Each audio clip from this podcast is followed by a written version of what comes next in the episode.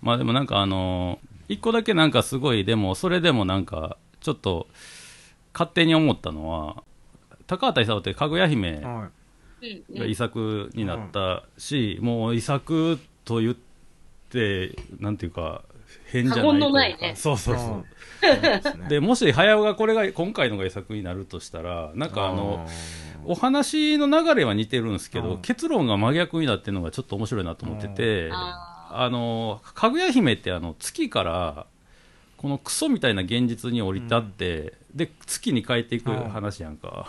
でも今回のってクソみたいな現実から鳥の世界に行くけど、結局この現実に戻ってくるっていうさ、なんかレディープレイヤー1みたいな話やったよ今回の。なんかそのスピルバーグみたいな感じかなと思って、今回でなんか早尾はやっぱそういう意味じゃ結構リアリストっつうか、なんつうの、やっぱ現実の方が大事派なんやなっていう、確かに。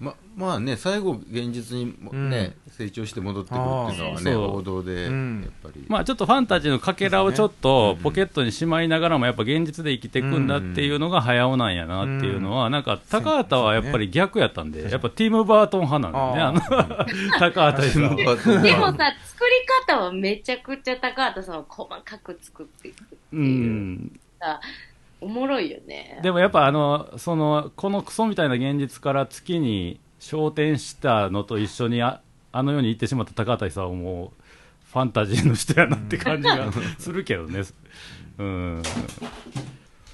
それでなんだっけ、仮面ライダーといなくなっちゃった、ね、仮面ライダーまあでもその監督がもう自分のね思いをそのまんまやるとっていう話なんですかね、やっぱり。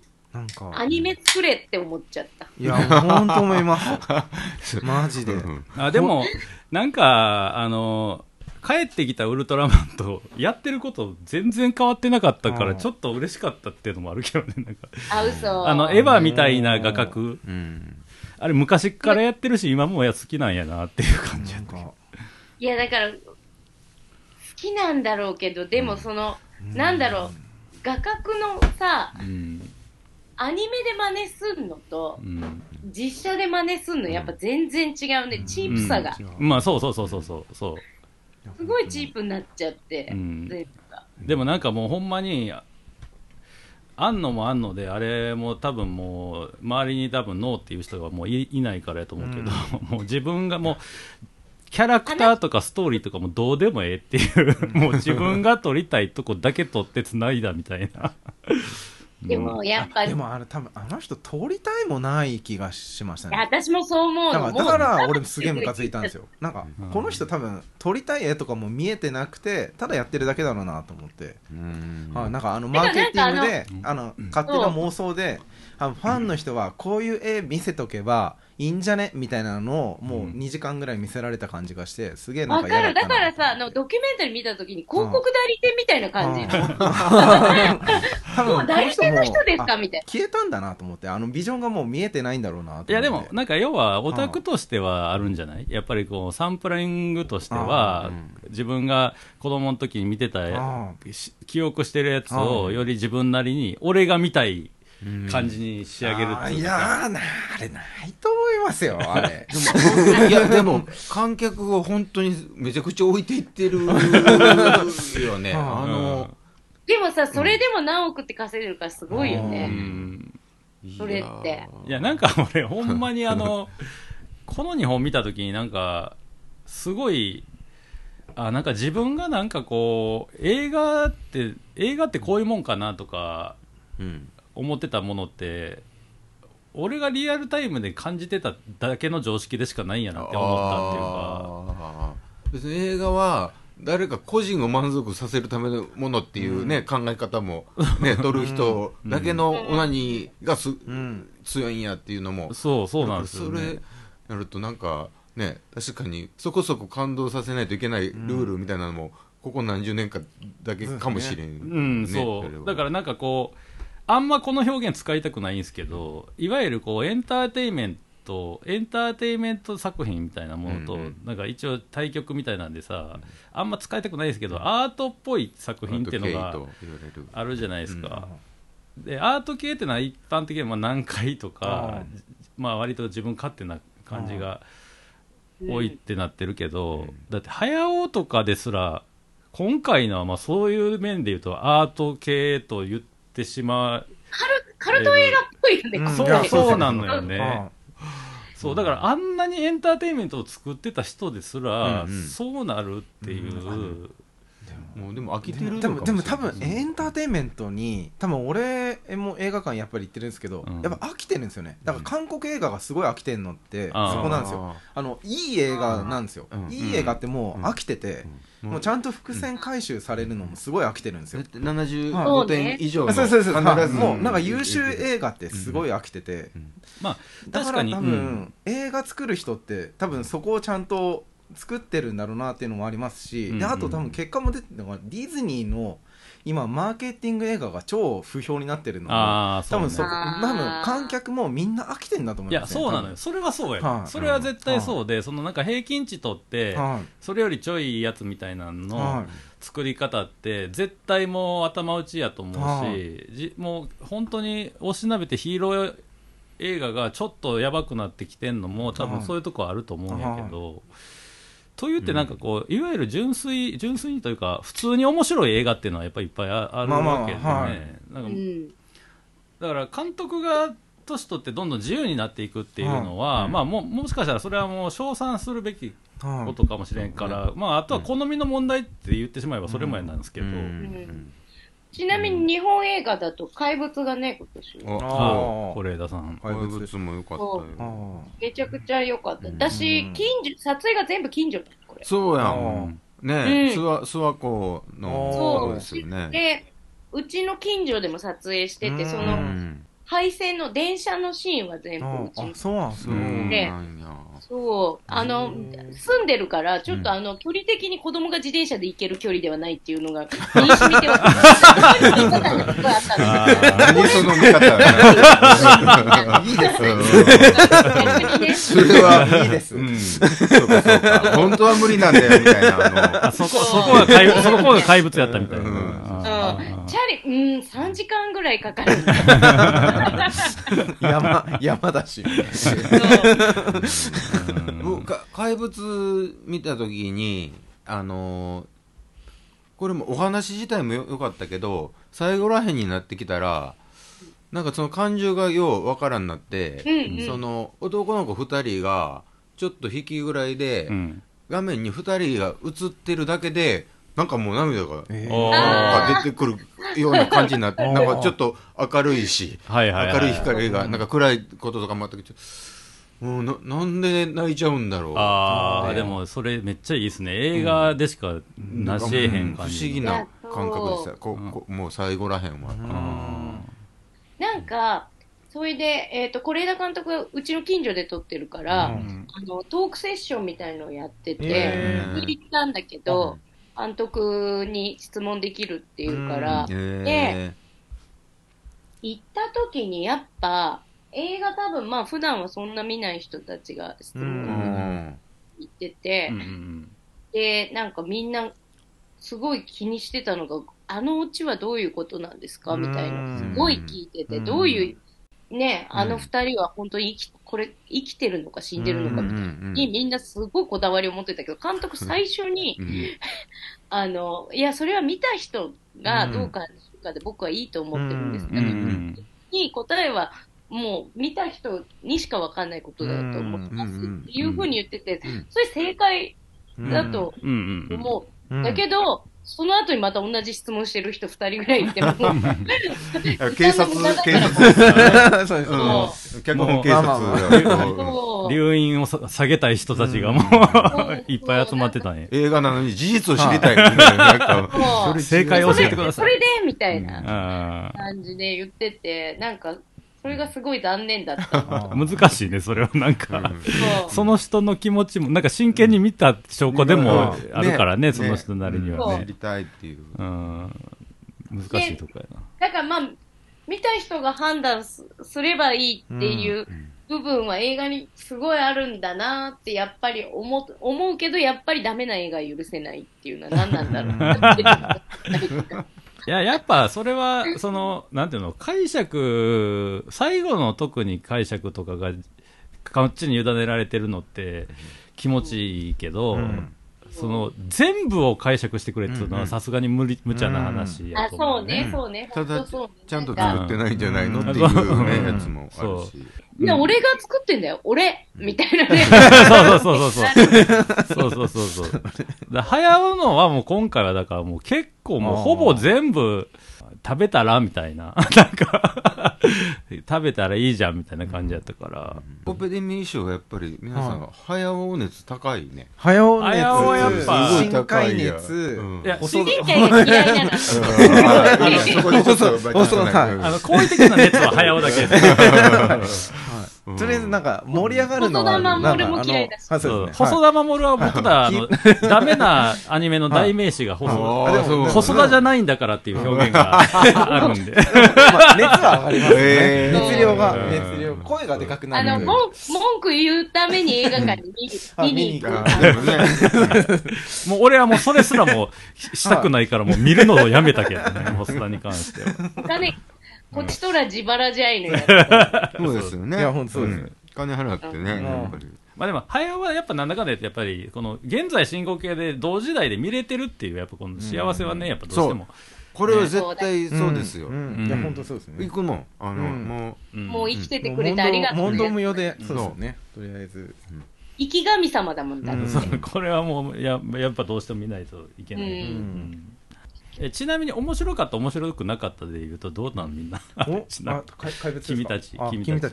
俺はまあ俺は楽しかったですね、やっぱり。だからもうやりたいことやってるっていう感じがすごい楽しくなって、どんどん楽しくなっちゃいましたけど。ペロちゃんはどうだったんですか？いや、僕もすごい点高いです。はい。もうさっき言ったみたいになんか見たときに。今までも散々もやもやしてくる早映画あったけど、もうすぐにいやでもこれ2000円でこれ作ってくれなくなったら大変なことになるから絶対にこれはやっぱり見てよかったし、お金も払い続けるしって思わせる数少ない。なるほど。で子供と見に行ったから、いいね。で子供とか今までのその早この映画のなんか今までの映画の最後らへんがなんかぐちゃぐちゃぐちゃってなってるとかこと自体も別に関係ないし、なんか普通に見て普通に納得してたから大丈夫なのよ。ちなみに出原さんってお子さんと結構映画行くんですか？アニメは子供が見れるから行く。これは新しい。お子さんいくつなんですか？小6です。ああ、じゃあ小6やったらもうばっちり理解してるもんね。マリオ見たんですか？マリオとかマイエレメントとか。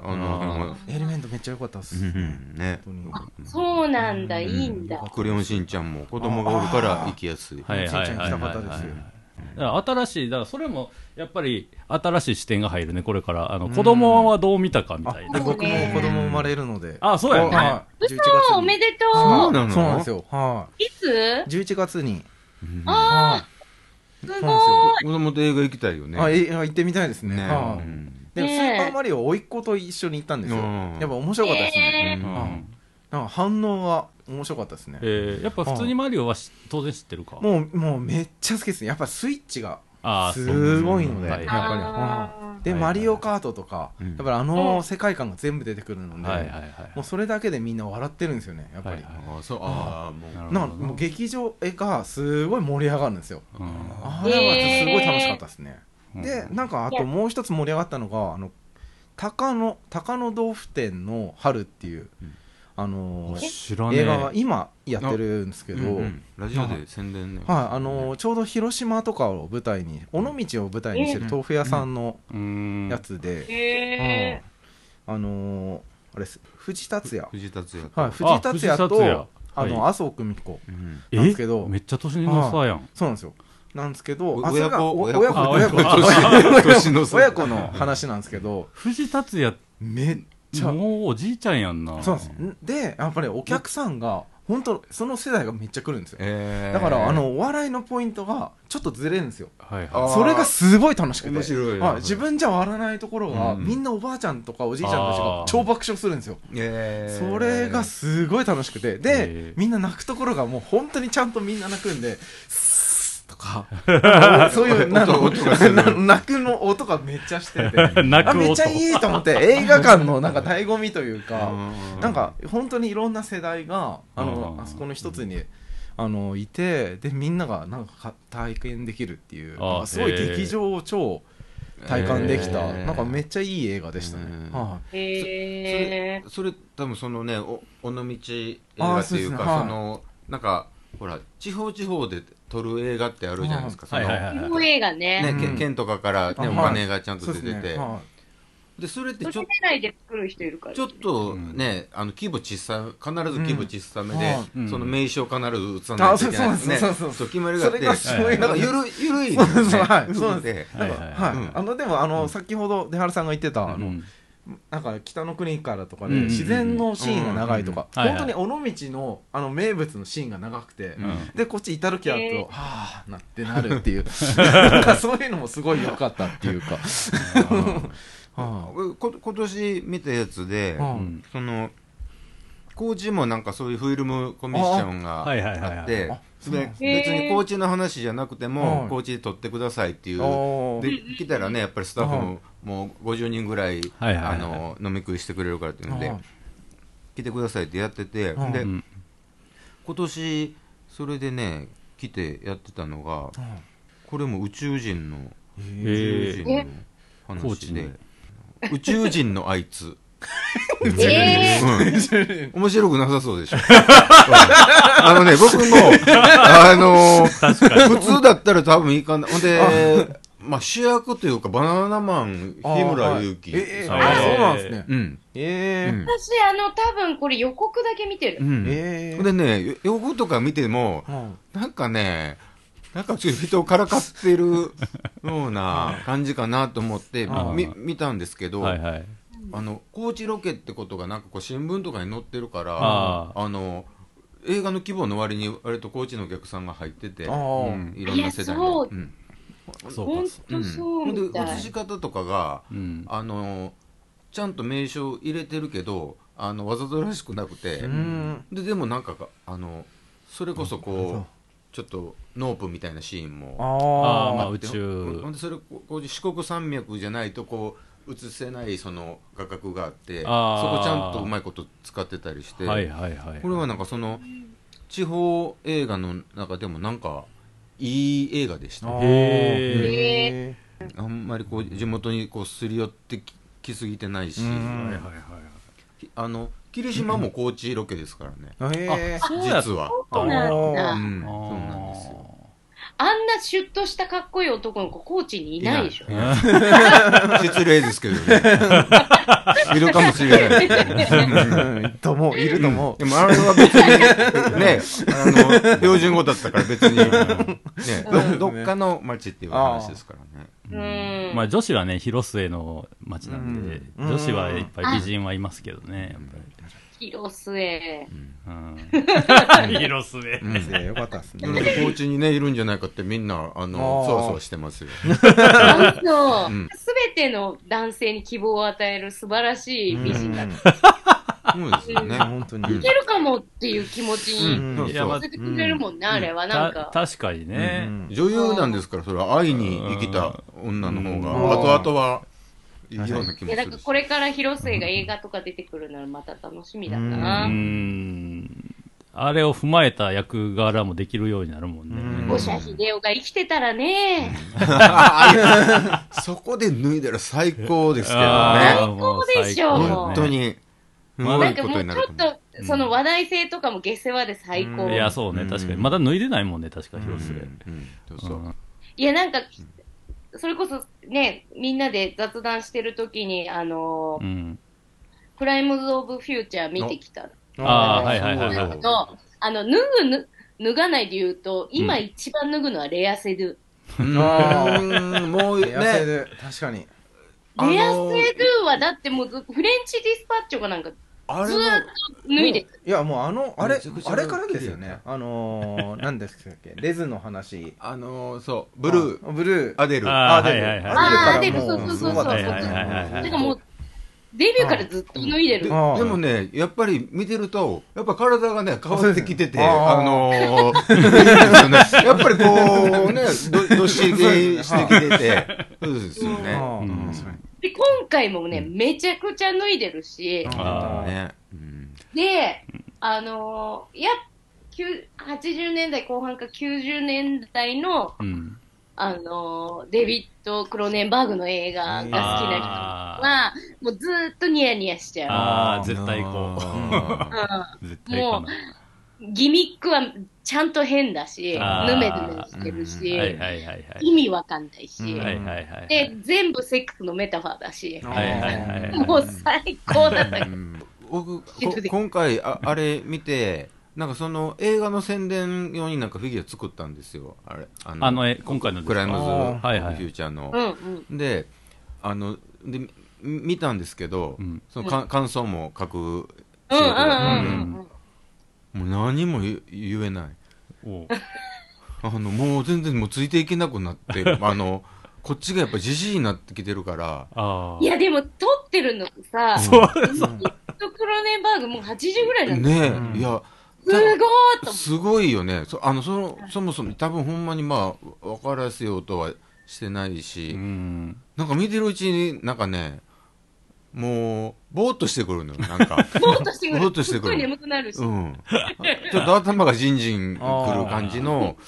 ほんで僕ペルちゃん、僕結局あれで一番まあ要は性的な感じやけど。やっぱり飛んでるからね、立ちはしないのよ、なんか。立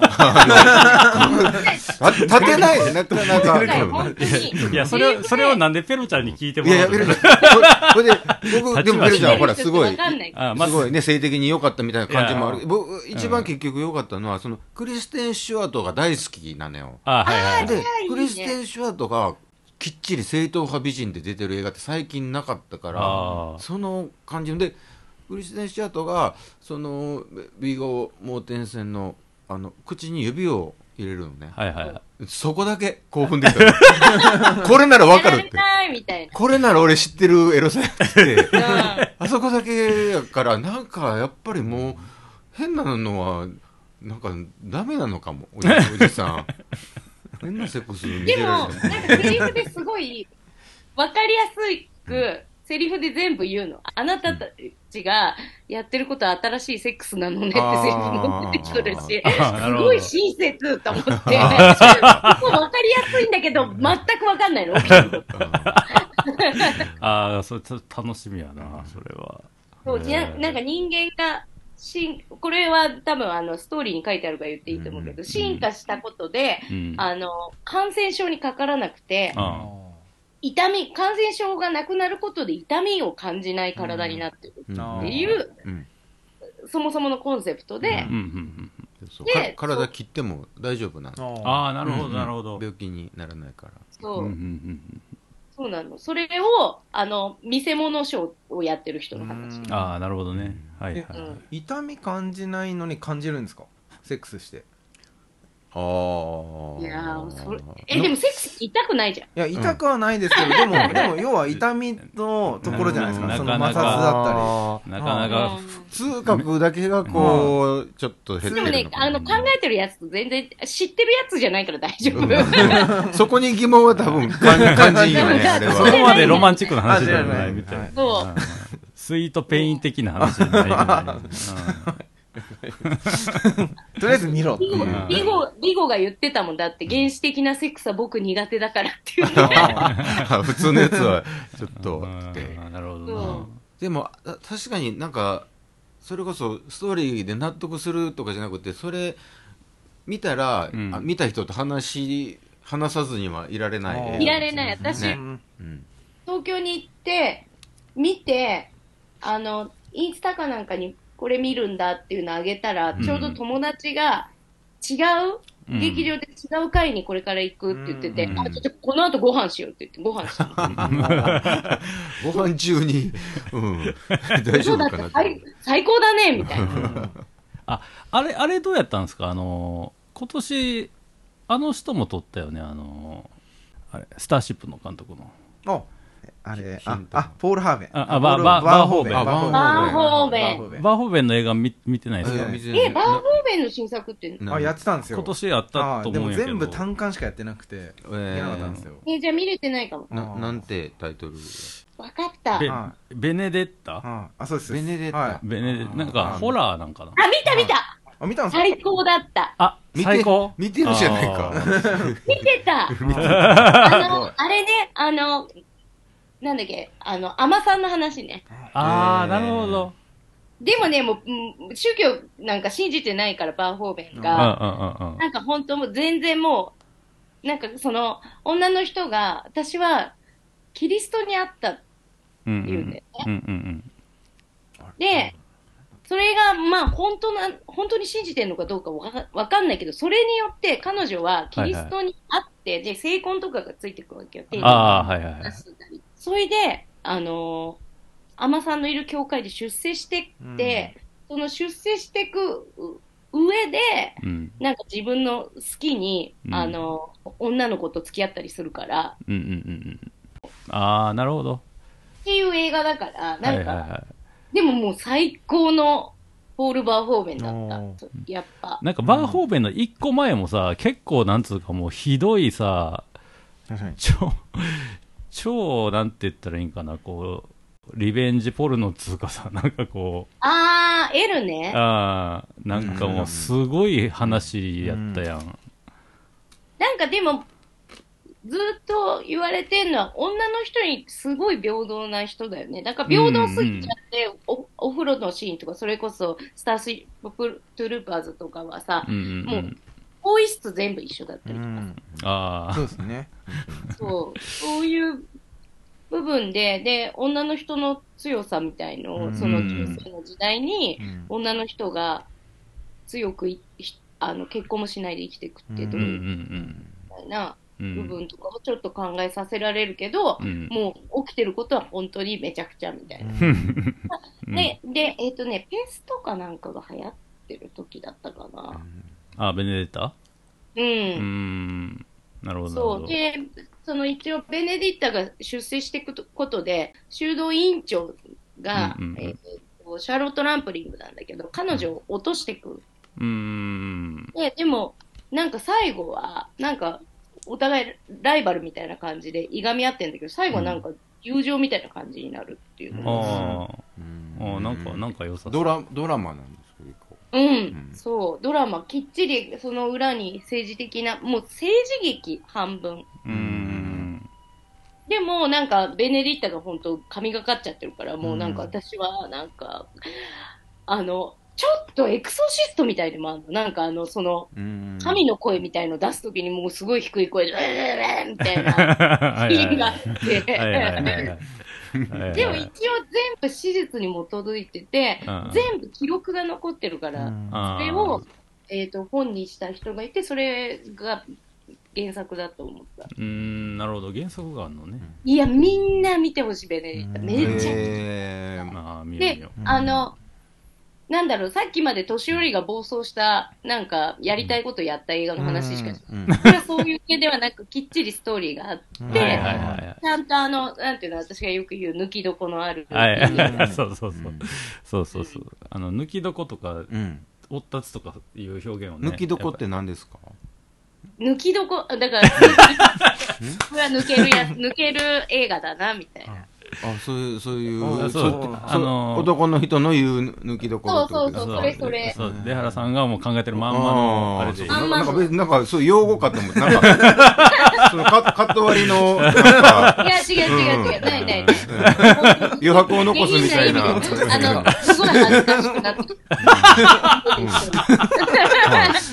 おじさんよりエロいから、真面目にすごい猫に今冷たい目で恥ずかしい。これさっきね、アナル君が言ってたその90分映画の良作としてミーガン良かったんですけど。ああ、ミーガン見ました。ミーガンで見た。そのチャイルドプレイプラス、うん、その AI っていうのが、はい、ちょうど今見てすごい納得いく組み合わせで、はいはいはいはい、よかったね。ああ見よう、うん、怖いしなんかチャイルドプレイよりありそうやし、うん、はいはいはい、うん、確かに、うん、CG ももうあそこまで行くともうね、うん、ほぼもう自然でしたもんね、うん、予告編だけ見たけどもう演技してる女の子がすごかった。なかったんですよね、あれ CG じゃないの女の子だよ。あ、そうなん特殊メイク、はい、だからもうすげえ生々しく動き、あ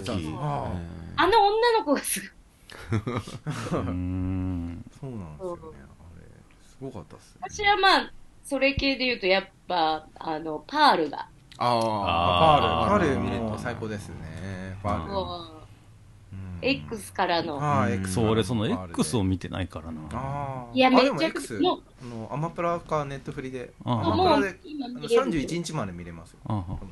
一応続編感は、はい、もうただの続編です。うんうん、なるほど。タイウエストが宮古市のためにだけ映画撮ってるって感じいいよね。であと開演だとあれですよ、ター、うん、ケイト・ブランシェットのあれどうなんですか。あれはなんかすごかったですよ。あ、ターね、面白かった。面白いんや。 あれだけなんかよくわからんかったな、予告とかだけだと、うん、いやでもよくわからない映画なんやけど、うん、なんかそのわからんから嫌やって感じじゃない。ああ、ね、そうですね、うん。実在なんですか、ター。なんか実在じゃない。人物は実在じゃない。あ、うん、完全なフィクションなキャラクター。しかも、うん、ヘイト・ブランシェットが全部本当に全部指揮してる。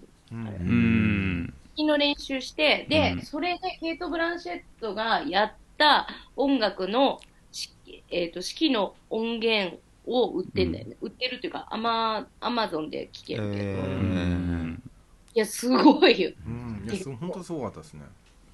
そうもうこういうのに私は出たいって言って、多分ね、元々のアイデアは男の人だったと思うんだよね。だって男の人がやってることを全部やるじゃん。そうですね。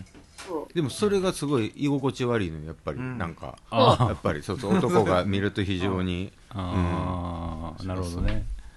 バービーは、うん、まあ、バービー見ました、うん、男の人はあれちょっと居心地悪くないです悪かったんですけど、うん、でもなんかダサさが、うん、とかいじられ方が、うん、でもなんかすごい個人的に憧れがかっこ悪さが、うん、をやりたいなっていうのがずっとあるので、うん、あ、そうそう、森田君ってあれなんですよ、まあ、もちろん服作ってるじゃないですか、うん、この人だからそのファッション的な意味もあるんですけど、うん、そのかっこ悪いとかダサいとかにめっちゃグッとくる人なんですよ、うん、映画における、うん、だからなんかすごい興奮してました。なんかすごいいいなと思って。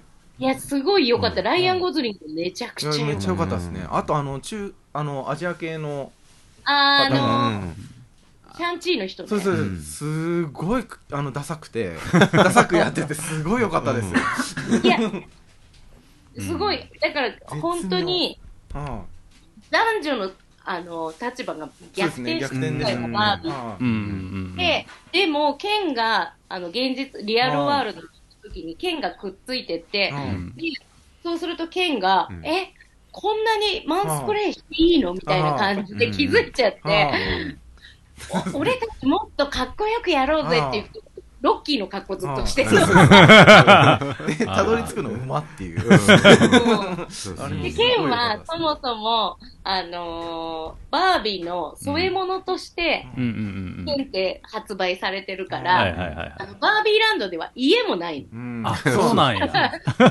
帰るところないっていうビーチでとにかくね立っているっていう実際のバービーで発売されてないものは出てこないっていう設定。すげえ。すごいの、そこすごいきっちりやってて。ほんでオープニングから始まって割とこうバービーランドのことをこう、うん、違和感あるけど、うん、こう楽しいなんか憧れの世界みたいに、うん、描いてるんですけど、はいはいはい、あれ逆に女の子が見たときにどういう違和感を感じるのかな。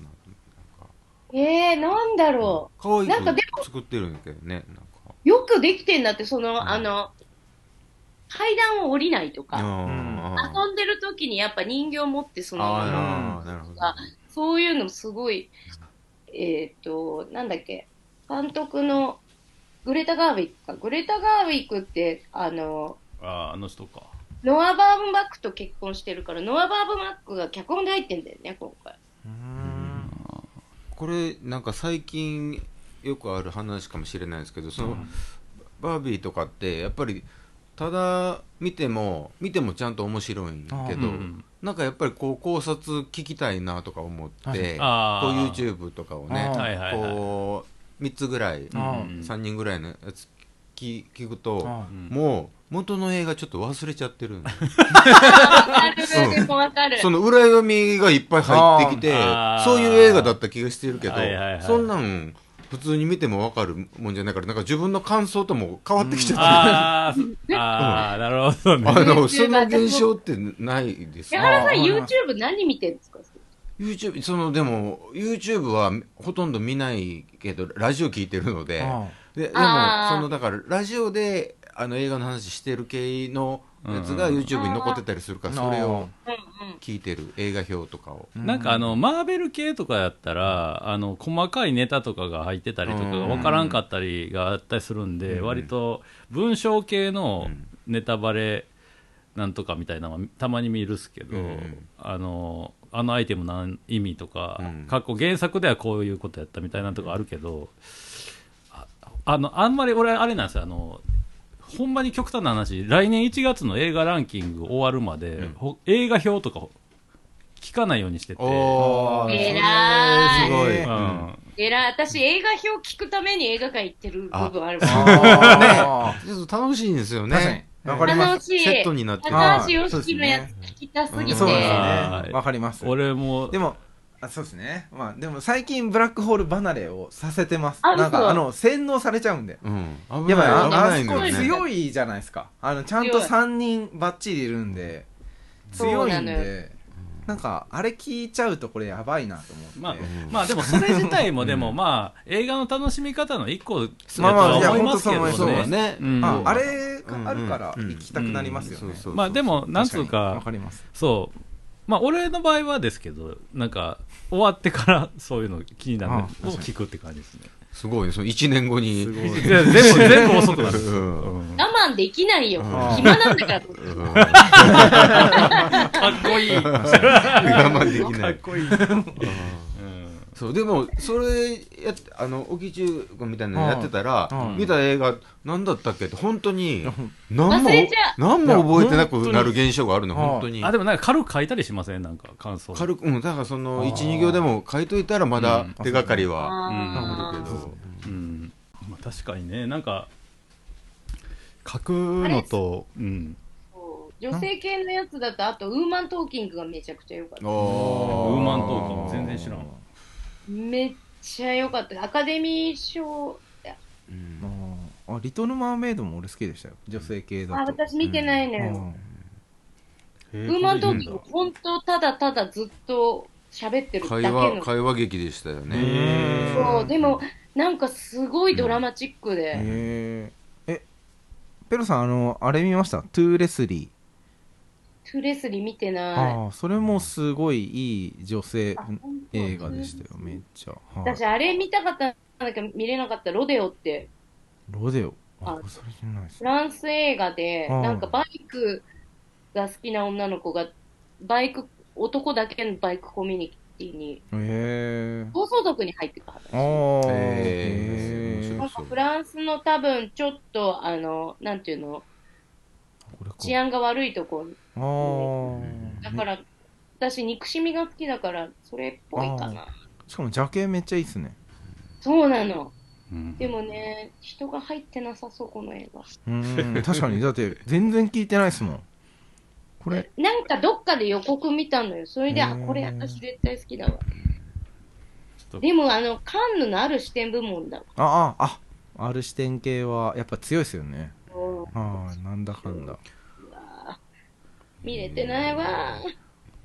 バチカンのエクソシスト見たかったんだよ。あーめっちゃ良かったですよ。これこそ90年90分映画の、もう本当に面白かったですよ、うん、見てほしいですね、うん、これまだ多分すぐやりそうなので、ネットフリックスかなんかで、うん、これめっちゃ日本で稼いでるんですよ、そうなんだよね、奥はい、これが奥行ったっていう、これだって結構バカ映画系でしょ。そうなんですよ、もうほんとバカ映画ですバカですよ、うん、はあ、やっぱエクソシスト好きがやっぱ日本は、はいしかもラッセル・クロウっていうなんかグラディエーターが、うん、出てくるんです。ラッセル・クロウがなんか悪魔を倒しに行くっていう。めっちゃ面白かったですこれ。ラッセル・クロウその煽られのあたりからラッセル・クロウ映画って多分もう一人で成り立つジャンルとしてなんかありそうだね。強いから。いや本当にそうですね。顔がもう。煽られも良かったですね。そのノリかなと思って見に行きたいと。あ、そうです。あ、でも本当にそのノリで、はい、見て。さあ最高。置かれる決心が良かったな私。あ、良かった。パクチャヌク。出たパクチャヌク。出たと言いつつ見てない。変な恋愛映画っていう。いや絶対見ます。あれなんなんですか。あれ女子から見てあの感じってわかるんですか。わかるでしょ。わかるのか。恋愛なのあれは。じゃああれは絶対好きでしょ。そうやけどなんかやっぱり自分のちょっと現実に照らし合わせたらなんかちょっと怖さが、そう怖いよね。殺されるかもみたいなね。恋愛映画なんだ。恋愛映画じゃないかな。だってさ、その題材やってることは結構突飛な感じだけど、なんかその恋愛の最初のお互いちょっと気になってるけど、何もできないのを刑事と犯人って言われてる女の人とやってるのがすごい、なんかその距離感を縮められないけどみたいなのがすごいいいなぁと思って。あれみんな見てない？アラビアンナイト、ジョージ・ミラー新作。ねえ、ジョージ・ミラーも撮ってるもんね今年。すごいっすね。今年マジですごいなほんまに。見てない。巨匠全員撮ってんちゃうっていうぐらい。でもティルダ・スウィントンが主演っていうね。全く内容知らんねんけど。でもね、別にそんなに面白くはなかった。あ、そうなの。ブラックホールが大絶賛のダンジョンズ&ドラゴン見たんですか？あ、見てないのよ。ドラゴン見てない。あれめっちゃ面白かったですよ。ダンジョンズ&ドラゴンってダンジョンズ&ゲーム。はい、ゲームです。ゲームの。めっちゃすっごい評判いいんだよね。バカの塩梅がすっごいんですよ。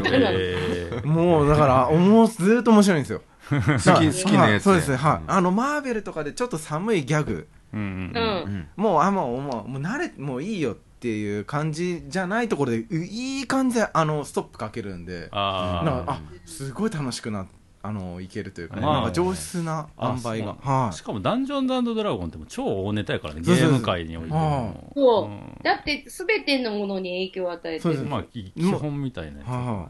もうぜひ見てほしいですね。ちょっとバカ映画好きの人はもう見なきゃと思ってる。結構ドラマとかまで行くとゲーム原作結構増えてきてるんですよ最近、ね。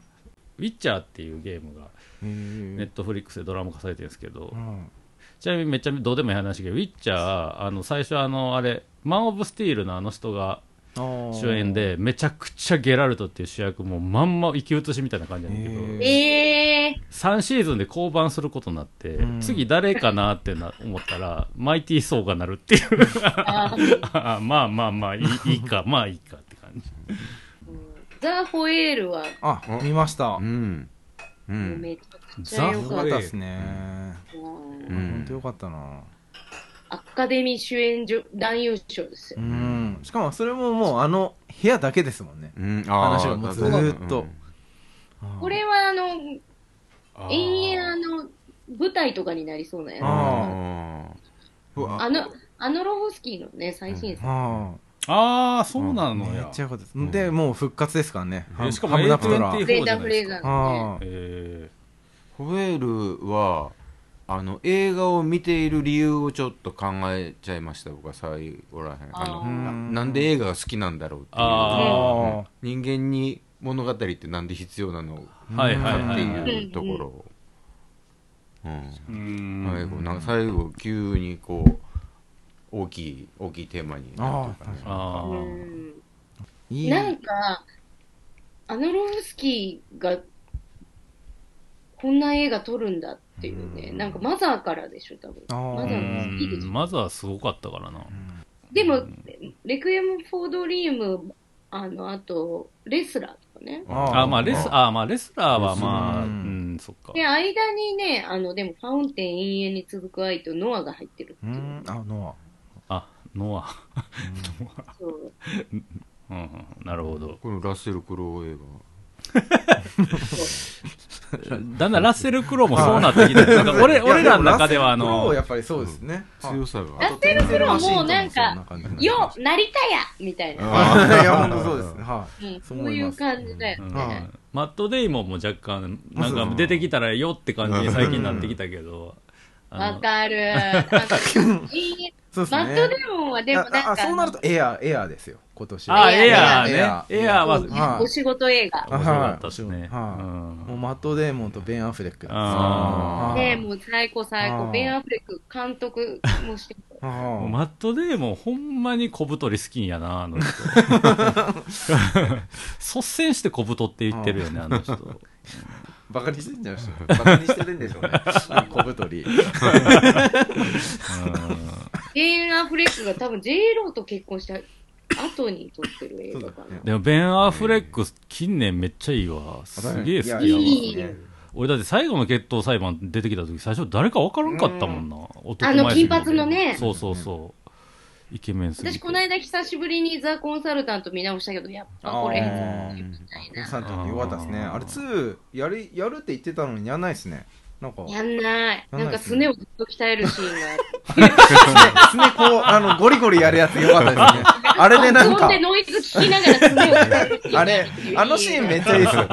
なんなのみたいな。なんか、でもすね大事だよな、とか思って。あれでスイッチ入るのいいですよね。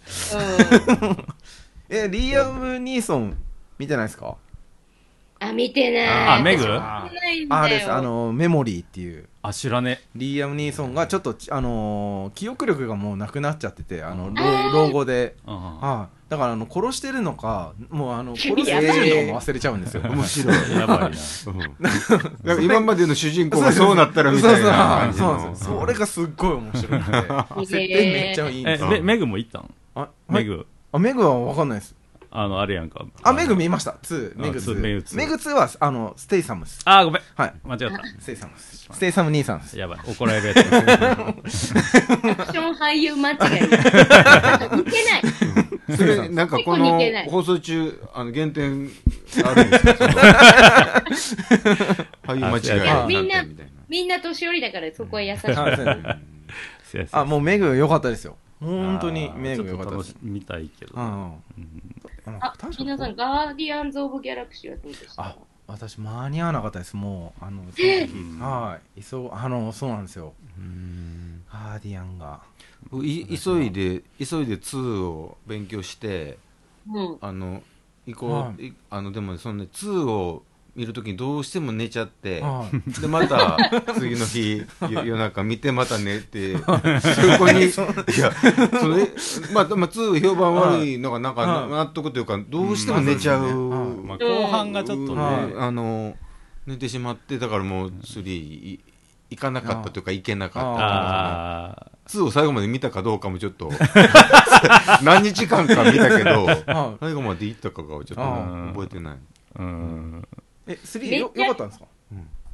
いい話なんだ。まあ嫌いないい話。3でも評判がすごい良かったですよ。いや、なんかやっぱ動物の話なの。